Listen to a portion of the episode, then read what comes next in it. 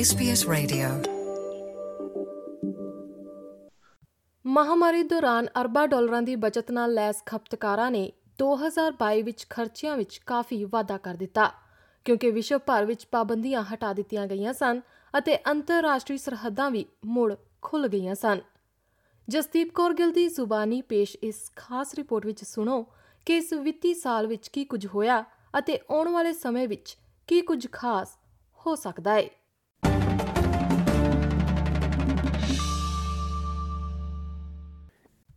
2021 ਵਿੱਚ ਹੀ ਬਹੁਤ ਸਾਰੇ ਮਾਹਰ ਇਸ ਗੱਲ ਦਾ ਅਨੁਮਾਨ ਲਗਾ ਰਹੇ ਸਨ ਕਿ ਵਿਸ਼ਵ ਵਿਆਪੀ ਅਰਥ ਵਿਵਸਥਾ ਦੇ ਦੁਬਾਰਾ ਖੁੱਲਣ ਨਾਲ ਮਹਿੰਗਾਈ ਵੱਧ ਸਕਦੀ ਹੈ। ਪਰ ਇੱਕ ਗੱਲ ਜਿਸ ਦਾ ਅੰਦਾਜ਼ਾ ਮਾਹਰਾਂ ਨੇ ਨਹੀਂ ਲਗਾਇਆ ਸੀ, ਉਹ ਸੀ ਰੂਸ ਦਾ ਯੂਕਰੇਨ ਉੱਤੇ ਹਮਲਾ। ਇਸ ਲੜਾਈ ਕਾਰਨ ਭੋਜਨ ਦੀਆਂ ਕੀਮਤਾਂ ਆਸਮਾਨ ਛੂਣ ਲੱਗ ਗਈਆਂ। ਖਾਸ ਕਰਕੇ ਕਣਕ ਦੀਆਂ ਕੀਮਤਾਂ ਵਿੱਚ ਸਭ ਤੋਂ ਜ਼ਿਆਦਾ ਵਾਧਾ ਦੇਖਣ ਨੂੰ ਮਿਲਿਆ। ਇਹ ਦੋਵੇਂ ਦੇਸ਼ ਸੰਸਾਰ ਦੀ ਕੁੱਲ ਕਣਕ ਦਾ ਇੱਕ ਚੌਥਾਈ ਹਿੱਸਾ ਬਾਕੀ ਦੇਸ਼ਾਂ ਨੂੰ ਸਪਲਾਈ ਕਰਦੇ ਨੇ। ਇਸ ਤੋਂ ਇਲਾਵਾ ਇਸ ਦਾ ਅਸਰ ਊਰਜਾ ਉੱਤੇ ਵੀ ਕਾਫੀ ਪਿਆ। ਓਪੇਕ ਦੇ ਸਪਲਾਈ ਨੂੰ ਸੀਮਤ ਕਰਨ ਦੇ ਕਦਮ ਨਾਲ ਤੇਲ ਦੀਆਂ ਕੀਮਤਾਂ ਵਿੱਚ ਵੀ ਵਾਧਾ ਹੋ ਗਿਆ। ਆਸਟ੍ਰੇਲੀਆ ਵਿੱਚ ਪੈਟਰੋਲ ਦੀਆਂ ਕੀਮਤਾਂ ਅਪ੍ਰੈਲ ਮਹੀਨੇ ਵਿੱਚ ਰਿਕਾਰਡ ਤੋੜ ਉੱਚੀਆਂ ਹੋਈਆਂ ਸਨ। ਹਾਲਾਂਕਿ ਬਾਕੀ ਚੀਜ਼ਾਂ ਵਿੱਚ ਕੁਝ ਫ਼ਰਕ ਆਇਆ ਹੈ ਪਰ ਊਰਜਾ ਦਾ ਸੰਕਟ, ਖਾਸ ਕਰਕੇ ਯੂਰਪ ਵਿੱਚ ਉਂਝ ਹੀ ਬਰਕਰਾਰ ਹੈ ਏਐਨਜੀ ਵਿਖੇ ਵਿਦੇਸ਼ੀ ਮੁਦਰਾ ਦੇ ਮੁਖੀ ਮਹਿਜ਼ਬੀਨ ਜ਼ੁਮਾਨ ਦਾ ਕਹਿਣਾ ਹੈ ਕਿ ਯੂਰਪ ਆਪਣੀ ਖਪਤ ਦੀ 90% ਗੈਸ ਆਯਾਤ ਕਰਦਾ ਹੈ ਜਦਕਿ ਰੂਸ ਇਹਨਾਂ ਆਯਾਤ ਦਾ 45% ਪ੍ਰਦਾਨ ਕਰਦਾ ਹੈ So subsequent disruptions to gas supply have sent gas prices soaring, forced Europe to look elsewhere for its energy. Despite this, you know, power markets were already under pressure following strong demand, uh, you know, over the past few winters. So, you know, things were already looking pretty difficult in Europe. Now, Europe has managed to secure sufficient imports for LNG for the coming winter. However, a medium-term solution um, to move away from Russian energy dependency still remains unsolved. So we expect some sort of a volatility to continue in that space. ਖੁਰਾਕ, ਊਰਜਾ ਅਤੇ petrol ਦੀਆਂ ਕੀਮਤਾਂ ਇਕੱਠੀਆਂ ਵਧਣ ਨਾਲ ਦੁਨੀਆ ਭਰ ਵਿੱਚ ਮਹਿੰਗਾਈ ਵੱਧ ਗਈ। ਆਸਟ੍ਰੇਲੀਆ ਵਿੱਚ ਇਹ 7.3% ਦੀ ਸਾਲਾਨਾ ਦਰ ਨਾਲ 1990 ਤੋਂ ਬਾਅਦ ਸਭ ਤੋਂ ਉੱਚੇ ਪੱਧਰ ਉੱਤੇ ਪਹੁੰਚ ਗਈ ਹੈ।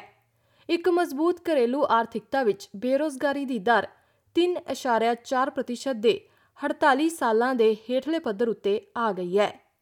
ਹਾਲਾਂਕਿ ਏਐਮਪੀ ਕੈਪੀਟਲ ਦੇ ਮੁੱਖ ਅਰਥਸ਼ਾਸਤਰੀ ਸ਼ੇਨ ਓਲੀਵਰ ਦਾ ਕਹਿਣਾ ਹੈ ਕਿ ਇਸ ਨੇ ਖਪਤਕਾਰਾਂ ਨੂੰ ਬਹੁਤ ਜ਼ਿਆਦਾ ਮਾਰ ਪਾਈ ਹੈ, ਕਿਉਂਕਿ ਤਨਖਾਹਾਂ ਵਿੱਚ ਵਾਧਾ ਮਹਿੰਗਾਈ ਨੂੰ ਕਾਇਮ ਰੱਖਣ ਵਿੱਚ ਅਸਫਲ ਰਿਹਾ।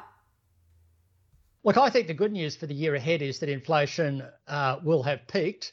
Uh, we think it's actually peaking this quarter, and the, the, the last spurt higher is mainly driven by higher energy prices. But as we go through next year, we're going to see more evidence that inflationary pressures will start to abate. We're already seeing that, for example, in the US. Uh, we're seeing supply imbalances start to return to normal. Uh, we're seeing lower costs for transport. Uh, demand is starting to slow.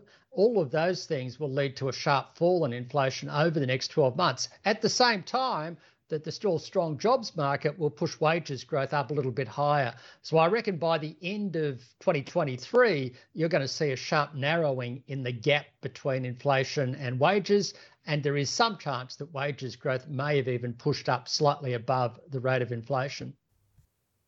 ਇਹ ਉਹਨਾਂ ਕਰਜ਼ਦਾਰਾਂ ਲਈ ਚੰਗੀ ਖਬਰ ਹੋਣੀ ਚਾਹੀਦੀ ਹੈ, ਜਿਨ੍ਹਾਂ ਨੂੰ ਮਈ ਵਿੱਚ 0.1% ਦੀ ਐਮਰਜੈਂਸੀ ਦਰ ਤੋਂ ਦਸੰਬਰ ਵਿੱਚ 3.1% ਤੱਕ ਅਧਿਕਾਰਿਤ ਵਿਆਜ ਦਰਾਂ ਨੂੰ ਵਧਾ ਕੇ ਵੱਧਦੀਆਂ ਖਪਤਕਾਰਾਂ ਦੀਆਂ ਕੀਮਤਾਂ ਦਾ ਮੁਕਾਬਲਾ ਕਰਨ ਦੀ ਰਿਜ਼ਰਵ ਬੈਂਕ ਦੀ ਰਣਨੀਤੀ ਦਾ ਨੁਕਸਾਨ ਚੱਲਣਾ ਪਿਆ। ਸਿਰਫ 8 ਮਹੀਨਿਆਂ ਵਿੱਚ 10 ਸਾਲਾਂ ਦੀ ਗਿਰਾਵਟ ਨੂੰ ਖਤਮ ਕਰਦੇ ਹੋਏ ਇਹ ਦਹਾਕਿਆਂ ਵਿੱਚ ਵਿਆਜ ਦਰ ਵਿੱਚ ਵਾਧੇ ਦੀ ਸਭ ਤੋਂ ਤੇਜ਼ ਦਰ ਹੈ। ਜਿਵੇਂ ਹੀ ਬੈਂਕਾਂ ਨੇ ਇਹਨਾਂ ਦਰਾਂ ਨੂੰ ਆਪਣਿਆਂ ਗਾਹਕਾਂ ਉੱਤੇ ਲਾਗੂ ਕੀਤਾ, ਉਸ ਨਾਲ ਮੋਰਗੇਜ ਅਦਾ ਕਰਨ ਵਾਲਿਆਂ ਲਈ ਅਦਾਇਗੀ ਕਾਫੀ ਵੱਧ ਗਈ ਅਤੇ ਇਸ ਨੇ ਘਰ ਖਰੀਦਣ ਵਾਲਿਆਂ ਲਈ ਉਧਾਰ ਲੈਣ ਦੀ ਰਕਮ ਨੂੰ ਵੀ 27% ਤੱਕ ਸੀਮਤ ਕਰ ਦਿੱਤਾ। ਇਸ ਦੇ ਬਦਲੇ ਵਿੱਚ ਜਾਇਦਾਦ ਦੀਆਂ ਕੀਮਤਾਂ ਰਿਕਾਰਡ ਪੱਧਰਾਂ ਤੋਂ ਘਟ ਗਈਆਂ। ਸ਼ੇਨ ਓਲੀਵਰ ਨੇ ਚੇਤਾਵਨੀ ਦਿੱਤੀ ਹੈ ਕਿ ਅੱਗੇ ਹੋਰ ਗਿਰਾਵਟ ਹੋ ਸਕਦੀ ਹੈ। And there's probably more pain to come, unfortunately, because we're yet to see the impact of the mortgage rate cliff. and that is will that will that will occur when those people who fortunately locked in at 2% or so mortgage rates a year or two ago are now going to find when they roll over, when their term expires, they'll roll over to something like 5 or 6%. And that unfortunately may result in a bit of forced selling and more downwards pressure on property prices. 2022 ਦੌਰਾਨ Australian dollar ਦਾ ਪ੍ਰਦਰਸ਼ਨ ਵੀ ਕੁਝ ਖਾਸ ਨਹੀਂ ਰਿਹਾ। ਸਾਲ ਦੇ ਸ਼ੁਰੂਆਤ ਵਿੱਚ ਇਹ 75 ਯੂਐਸ ਸੈਂਟ ਦੇ ਬਰਾਬਰ ਸੀ ਅਤੇ ਫਿਰ ਸਭ ਤੋਂ ਘੱਟ 62 ਯੂਐਸ ਸੈਂਟ ਉਤੇ ਦਰਜ ਕੀਤਾ ਗਿਆ। 22% ਦੀ ਇਹ ਰੇਂਜ ਪਿਛਲੇ 30 ਸਾਲਾਂ ਦੀ ਔਸਤ ਨਾਲੋਂ ਕਾਫੀ ਵੱਧ ਹੈ। ਹਾਲਾਂਕਿ ਯੂਐਸ ਵਿੱਚ ਵਿਆਜ ਦਰਾਂ ਵਧਣ ਨਾਲ ਬਾਕੀ ਦੇਸ਼ ਯੂਐਸ ਡਾਲਰ ਦੇ ਥੋੜਾ ਹੋਰ ਨੇੜੇ ਆ ਗਏ ਨੇ, ਪਰ ਚੀਨ ਵਿੱਚ ਕੋਵਿਡ ਦੀਆਂ ਪਾਬੰਦੀਆਂ ਕਾਰਨ ਇਸ ਦੀ ਆਰਥਿਕਤਾ ਕਾਫੀ ਹੌਲੀ ਹੋ ਗਈ ਹੈ। ਮਹਿਜ਼ਬੀਨ ਜ਼ਮਾਨ ਦਾ ਕਹਿਣਾ ਹੈ ਕਿ ਇਸ ਦਾ ਅਸਰ ਵਸਤੂਆਂ ਅਤੇ ਲੋਹੇ ਦੀ ਮੰਗ ਉਤੇ ਪਿਆ ਹੈ ਜੋ ਕਿ ਆਸਟ੍ਰੇਲੀਅਨ ਡਾਲਰ ਦੇ ਨਾਲ ਜੁੜੀਆਂ ਹੋਈਆਂ ਨੇ But the Aussie has rebounded from a low of 62 to 67. Going forward, we think that the Aussie dollar will appreciate. Um, dollar dominance theme has reduced. Um, global risks are waning. And the best part, news of China reopening will be supportive. So domestically, momentum is solid. We've got a strong labor market, Strong consumption levels. We expect the Aussie dollar to appreciate to 70 next year.